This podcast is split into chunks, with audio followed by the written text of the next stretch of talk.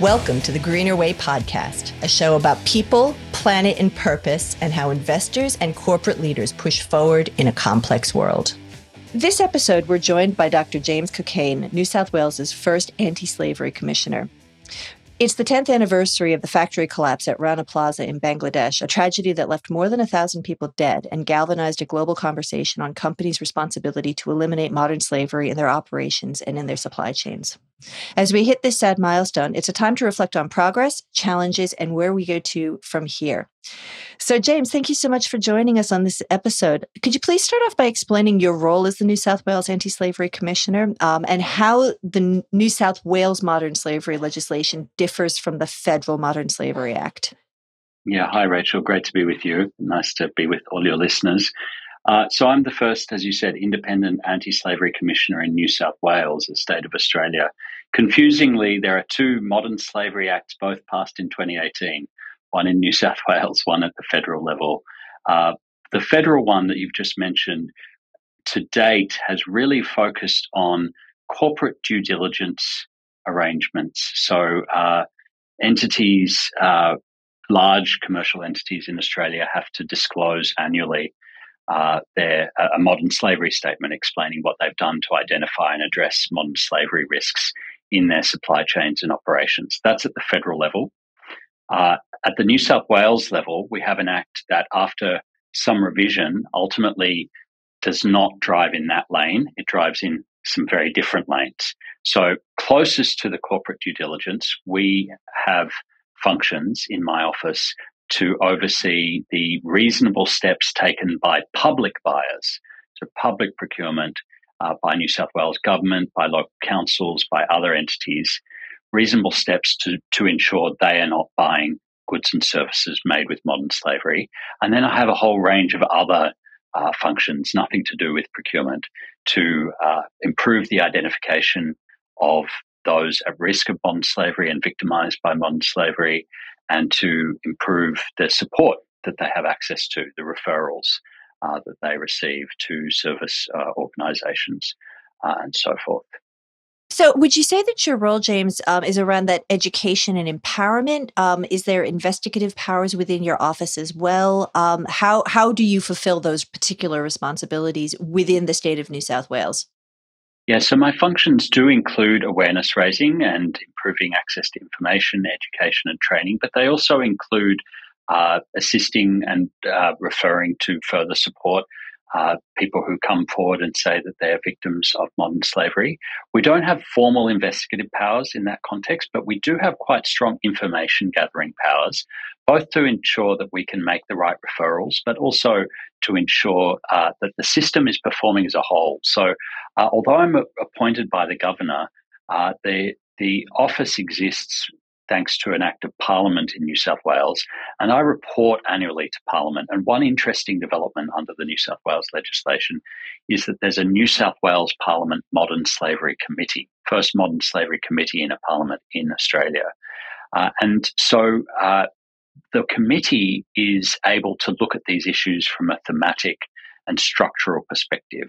Part of my job in using my information gathering powers is to report at least annually to the committee on these trends and developments and to uh, indicate how we're going in addressing challenges in the system uh, that are giving rise to either risks of modern slavery or that are preventing us effectively remedying modern slavery when it does arise. And we think that there's between uh, 600 and 6,000 cases of modern slavery just in New South Wales.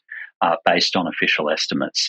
Big order of magnitude difference in those estimates mm. because it's difficult to get uh, the actual cases because it's a hidden crime.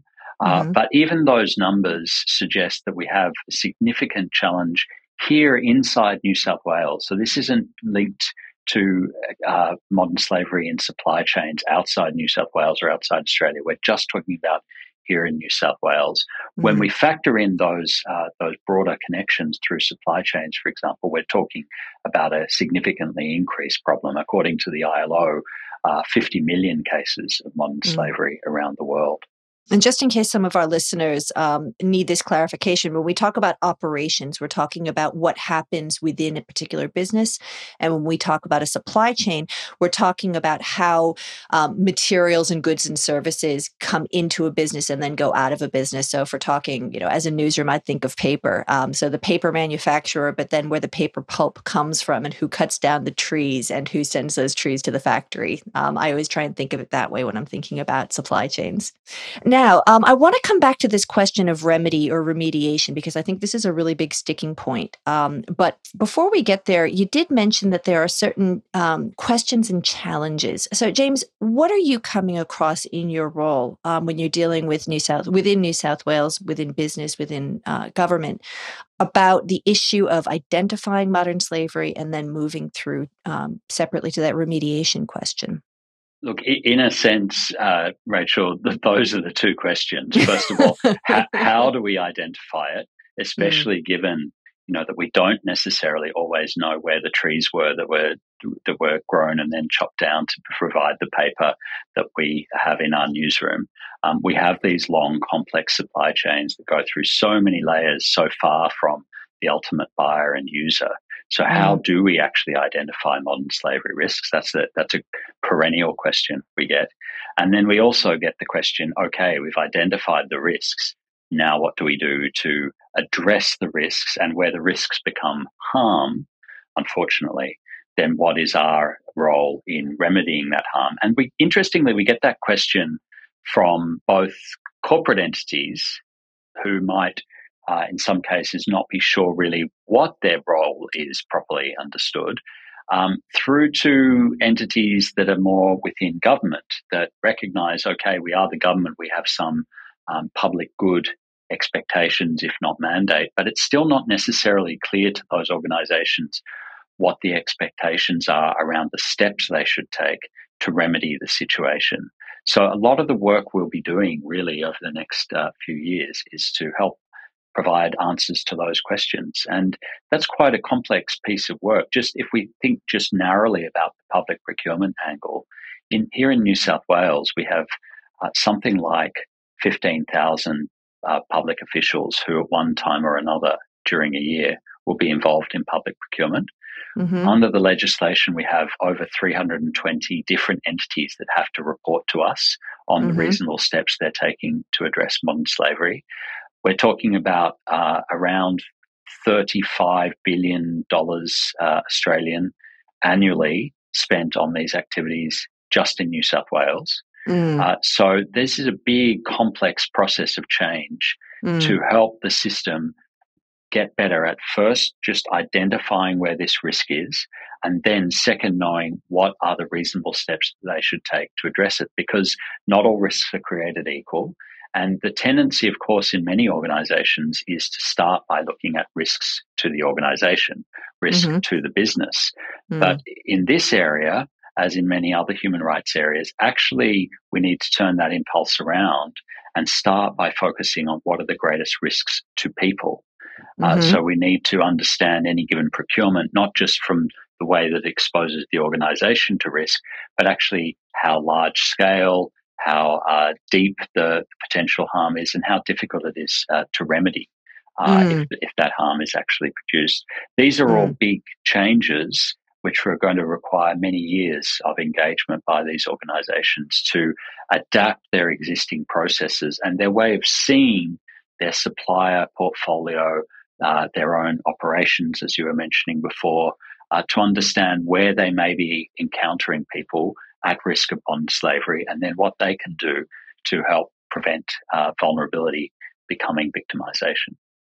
James, uh, what is the role of your of your office? Um, are you acting as an information aggregator in terms of passing on best practice to the government departments and the businesses that you engage with? Um, is it to go through and using those investigative powers to um, establish where there's suboptimal processes? Is it a little bit of all of the above?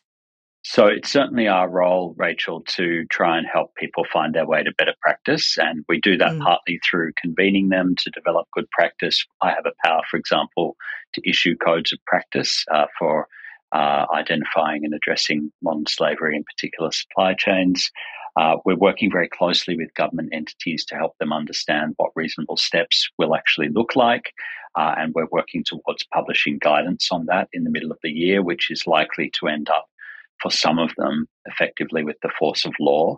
Uh, we don't have investigative powers per se, but the information gathering powers that we do have will certainly use to look for those patterns and uh, signs of blockages in the way the system delivers good outcomes for people, and then work with the affected parties to try and remove those blockages over time. In some in some cases, that may be within our power to work directly with entities, uh, but in other cases, it might, for example, require a legislative reform, and that's where our ability to work directly with Parliament will be very important going forward.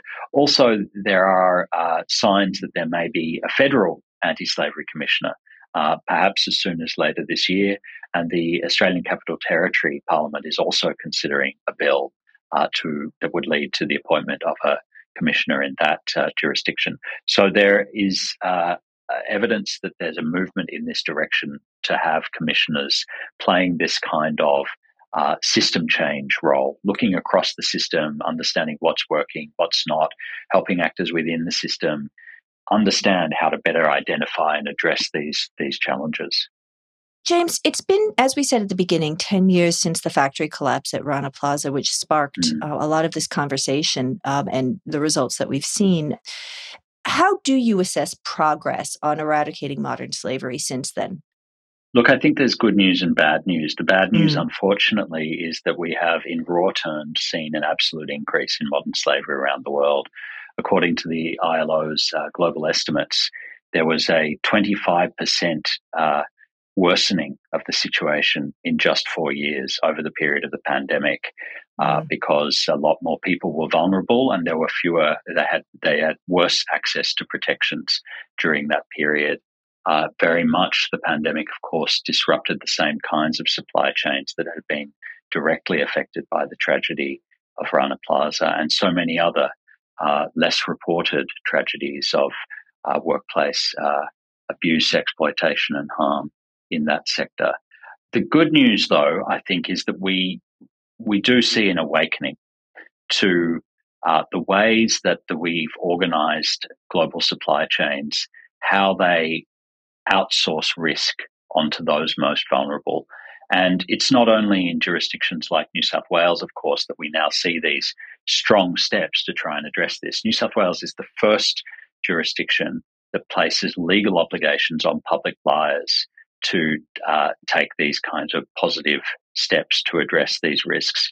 But of course, that's part of a much larger wave of efforts to use uh, supply chain due diligence to address negative social outcomes, uh, including, of course, uh, through the National Modern Slavery Act here in Australia, the UK Modern Slavery Act, but also the move towards mandatory human rights due diligence uh, across Europe. Uh, and important steps also in this direction in a number of different areas in the United States. It's part of a larger recognition and an awakening, as I'm, i would say, uh, that the way we organize our global supply chains has real life consequences for people all around the world. And if we want to avoid those kinds of uh, human rights harms, we have to get better at bringing the true costs of production and distribution of these goods and services back into the uh, the way that we price these goods and services, these investments, and the way that we regulate their consumption. James, I wanted to focus in on two terms that we've sort of used through this interview because I think there's sort of the crux of um, where reforms may need to go, I'm led to believe. Um, so the first phrase being due diligence, and that second phrase being remedy and remediation. Um, mm-hmm. So I'm given to understand that um, obviously the, the standard that the European Union is bringing in around doing proper investigation of exposures to supply to um, modern slavery within operations and supply chain, um, that due diligence part, that there, that needs to be strengthened here in Australia. Do you have any views from what you've seen from your particular remit um, around the due diligence process and identification of risk and exposure? Yeah, so due diligence in this context is quite an expansive concept, and it, deals not only with the idea of checking out the bona fides of a supplier before you decide to buy from them. And it's, an ongoing activity that involves active engagement with the supplier to conduct ongoing due diligence to understand what kinds of impacts are they having on their workers, on the communities that they deal with, uh, through the way that they're producing and uh, and distributing goods. Um, we have here in Australia, under the existing approach to the Federal Modern Slavery Act, uh, a very strong and clear commitment from the government uh, that that will be in line with the UN guiding principles on business and human rights, the overarching normative framework that governs a lot of this work around the world. So that's really important. There is a, a clear policy commitment from government to this uh, robust best practice understanding of due diligence. But the way that that's implemented in practice has sometimes left a little to be desired, including the the depth of uh, commitment and resource allocation within companies that are carrying out these due diligence uh, obligations. Uh, so there's certainly room for improvement there not only on the part of companies, though, but also, frankly, on the part of governments, federal and, and state level, to help companies find their way to best practice and to make sure that the incentive structures we're setting up are rewarding those that perform well on this dimension and maybe rewarding less those that don't perform so well. And then that connects across to the, the question of remedy that it, that we have to uh, the, the expectation under the prevailing international standards is not just that you look for this risk, but then when you find that the risk has actually led to harm, depending mm. on the relationship you have to that harm, then you will actually undertake very specifically specific remedial obligations, not just to remedy the way that the product or, or service is made, but actually to remedy the harm to the individuals involved. And I think it's unquestionable that that's an area that here in Australia and, and elsewhere, there's still some distance to go. It's it's not easy to do this well. Uh, mm. It's not easy to show that you're doing it well and to understand from the perspective of those who have been harmed whether they are getting access to effective remedial obligations. And because this mm. is a bit of a departure from traditional business practice, as understood by some, it's taking a while for different entities in the value chain, so the supplier, the buyer, the investor, to understand what each of their roles is in enabling and providing these remedial arrangements along mm. these very complex transnational supply chains. It's very easy when you have so many players in the game for them all to point at each other and say, not my responsibility. And I think what we're seeing emerge now is some quite sophisticated multi stakeholder approaches for ensuring that actually these two things, due diligence and remedy, work effectively together in particular value chains. So in the electronic supply chain, for example, we have very interesting multi stakeholder mechanisms emerging that give workers in the factories making the products the ability not only to express their grievances, but mm-hmm. to use that information from grievances to inform the due diligence process. So, creating a, a, nice feedback loop there between the two so that they reinforce each other. And you ultimately get not only better, uh, greater effectiveness, but also greater efficiency. I think there's also um, Property Council of Australia that that group that works together um, to handle um, cleaners and security guards. I think as a pilot, I think they've gone more expansive, and that is also a really interesting model for efficiency of single questionnaire, and then using resources to educate suppliers on how to um, increase their performance on this. That's right, and I think what mm. that points to is that a lot of these problems are the result of systemic failures not mm. necessarily mm. it's a bit like climate change None of mm-hmm. us set out through our carbon emissions to produce the externalities of climate change. But mm-hmm. the reality is that we all, in our own way, do contribute to that system outcome. So if we want to change the outcome, we have to change the, the system.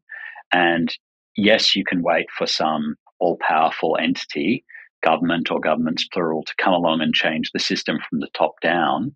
But ultimately, you're going to need a little bit of top down setting up the right incentive structures and then a lot of participants in the system, whether it's you and me and, you know, in the cars we drive and the, the types of energy we use to power our homes, we also have to make our contribution to that system outcome. It's the same kind of thing here for modern slavery that we, mm-hmm. yes, we do need the right policy settings, um, but we also need individuals and individual entities to take responsibility for the way that, for example, come back to Rana Plaza, the way that they set up just in time manufacturing obligations uh, in a way that pushes down risk so far that you ultimately end up with sub suppliers and subcontractors employing mm. people in unconscionably risky and dangerous conditions. And then mm-hmm. it only takes one one uh, disaster, one stru- literally structural failure in the building, and you have hundreds of deaths. So uh, we have to think about the responsibility across the system, and that means attacking it from every angle. It's a big, long term system change project, uh, but mm. that's what ultimately responsibility of people like me is. Modern slavery is just a host, um, one of a host of human rights abuses that businesses, investors, and governments are exposed to. Um, if if taking action against uh, finding instances of modern slavery and then remedying those instances of modern slavery is just at the beginning, what should the next action areas be, James? Well, I think we have to look to the human rights frameworks to answer that question. And what they tell us, what the UN Guiding Principles and the OECD guidance tells us, is that each entity should be focused on the areas to which it's connected to what's called salient risk. So the risk that has the, the biggest scope, uh, the biggest uh, gravity, and, and that's most difficult to remedy if the risk actually turns that turns into harm. So not mm-hmm. again, not starting from the what do I have the greatest exposure to based on my spend or my level of investment, but actually turning that around and looking from the other end of the telescope uh, to think about okay, well, I'm connected to which risks which pose the greatest threat to the people who are actually harmed by them. Now, not to seem to be dodging the question and giving you an abstract answer, let me let me make that very practical here in, in Australia where I am. Um, for example, we have very specific issues, long-standing, unremedied issues around free, prior, and informed consent of Indigenous peoples uh, to uh, particular types of projects that over which they have rights under international law. Really, mm-hmm. only in the last ten years that we've been beginning to think about their rights in those terms here in Australia, and a lot of work needs to happen to uh, bring those those uh, rights to life in uh, in the transactions that we see commercial entities dealing with all the time, particularly in the mm. extractive sector. Uh, but not only there, in many others. I mean, another another interesting area, for example, is around renewables and use of land. Uh, mm-hmm. Uh, so there, there's, I think that would be an obvious place for many organisations to start. I actually don't think it's waffling on the question, uh, James, to say you know it's that you have to turn the lens around and think of the risks and the people first, and then sort of the boundaries second. Uh, I think it's it's a fundamental reforming that uh, writ large we need to go through. Um, so from that perspective, um, and then finally, as we come to the end of our time together, James, um, what do you hope to achieve in your term as New South Wales Anti-Slavery Commissioner? So I'm very lucky. I have five years in this role, although it's going fast. I'm I'm only nine months in, but that's 15%. It's hard to believe. Um, I would like to see by the end of, of my time that uh, we have a community of purpose that's working together for real freedom. Now, it sounds simple, but there's a few things that actually I would say need to develop uh, in order for that to be truly the case. First of all, much closer coordination and sense of common endeavor. Um, all too often in this sphere, it might be surprising, but because it's a sector that hasn't always been well resourced, inevitably there can be zero sum dynamics emerge between act- actors in the sector. We don't, for example, have a sectoral um, needs assessment in this sector. So we don't have individual NGOs and civil society organizations or government organizations articulating clearly to policymakers this is what we need by way of resourcing to achieve these policy outcomes. These are the intervention pathways that would get us there. So, working together might mean that over coming years we move in that direction, a common understanding of what kind of inputs are needed to produce what kind of outcomes.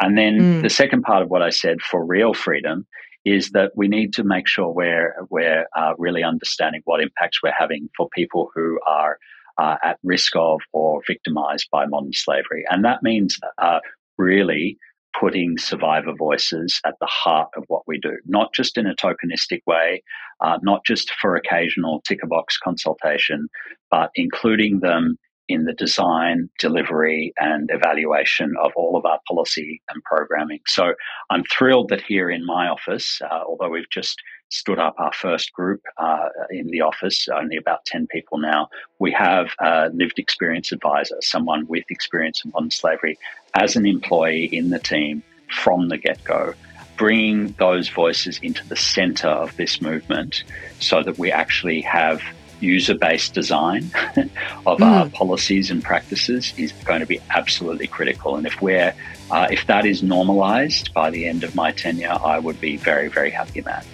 I'm a, I'm a big personal believer in uh, not for us, without us uh, philosophy. Exactly. So it's really interesting to hear you're approaching this. Um, James Cockayne, the New South Wales Anti Slavery Commissioner, the first Anti Slavery Commissioner, thank you so much for joining us. Pleasure, Rachel. Thank you very much. Thanks for listening to the Greener Way podcast. If you like today's show, remember to rate and review us on your podcast platform and make sure you're subscribed so you don't miss an episode. Any feedback? Contact us on podcast at fssustainability.com.au. I'm Rachel Alembakis. The Greener Way podcast is a product of FS Sustainability, a show about people, the planet, and investing in our collective future. All information in this podcast is for education and entertainment purposes only.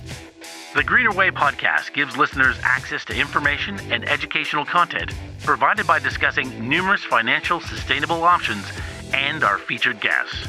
It is not intended as a substitute for professional, legal, or tax advice.